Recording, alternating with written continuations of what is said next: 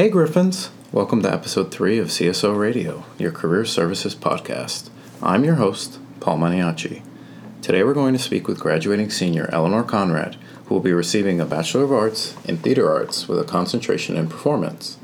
Eleanor has worked in career services for the last two years, and she's today's featured guest in our Ask a Senior segment.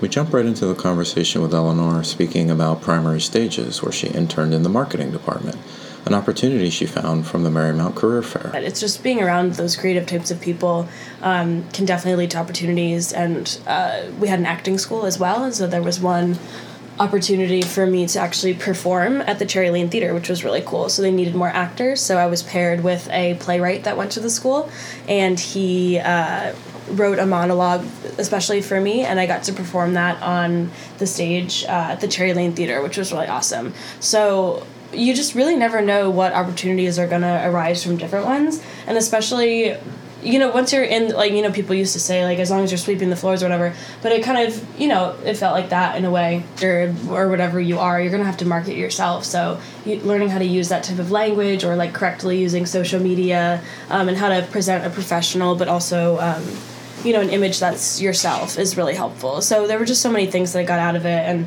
being able to just, it's a small company, so you can ask whatever questions you want, and everybody who's over the age of 30 in a theater company has probably once been a performer or a stage manager or a writer or director or they still do it so you know they might be at the office during the day but it's just being a part of the community yeah. so just don't limit yourself as a performer. I think it's really important um, to be involved in like the greater community instead of just saying you know i'm only an actor. I'm only this if you only act 24 hours a day, seven days a week, you're gonna go crazy. Like it's true. So you gotta find something else to do. Yeah, I think Eleanor makes a great point as far as being open to other opportunities and for her being able to learn how a theater company is managed and how it operates. Uh, I think that's really helpful to see that that side of the business as well, and to understand that it is a business, even though she wants to be on the stage. Eleanor talks about making the most of your network.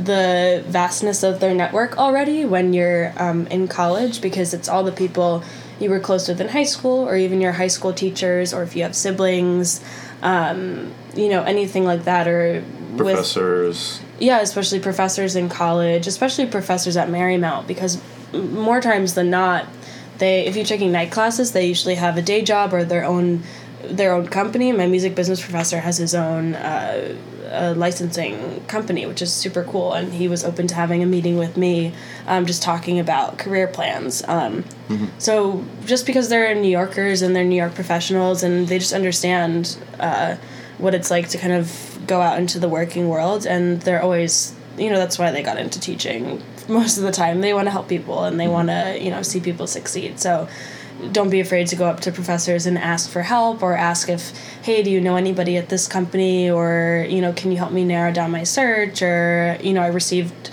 two offers. What do you think is the best decision? Or mm-hmm. things like that.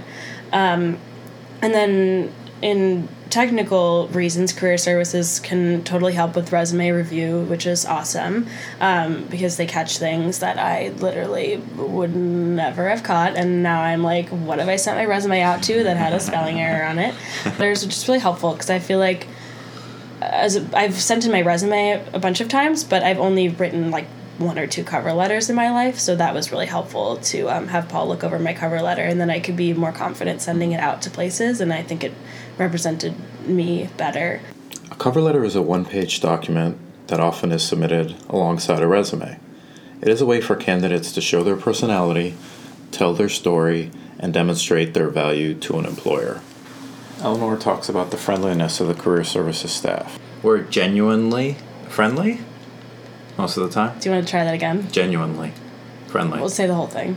We are genuinely friendly. Most of the time. Most of the time. Keep all that in. Despite despite what Eleanor thought of me when I hired her. I mean, Ryan is. I mean, Paul. Paul, you're not gonna think he's friendly, but he is. When I first had my interview here for this job, um, I thought he was so mean. I literally was like, I'm never gonna get this job. He's literally so, but it's just because he's like has this like deadpan like funny thing and like I don't know. I guess like my anxiety was like telling me that that meant he hated me, um, which he does. But like that came later. Yeah, no, the hate was not there at first. Yeah. Um, he will not hate you. Eleanor reflects on making the most of your time while a student at Marymount.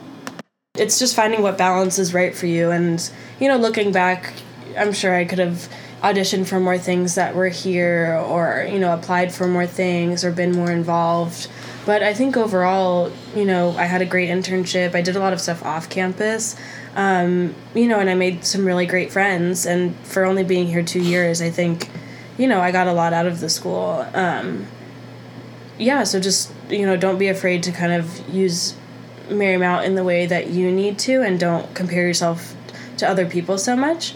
Um, which is really something that I have trouble with myself. So, you know, it's kind of lifelong advice in that way. But um, yeah, the professors have really great connections, and, you know, it's kind of a hidden gem, this school. And so a lot of people don't know it, but all the professors are really great, and the class sizes are small, which is awesome because I came from a larger university um, where if you wanted to ask a professor a question, you'd have to wait online for like 30 minutes after the class. But here, you can send them an email and they'll usually respond within like 20 minutes.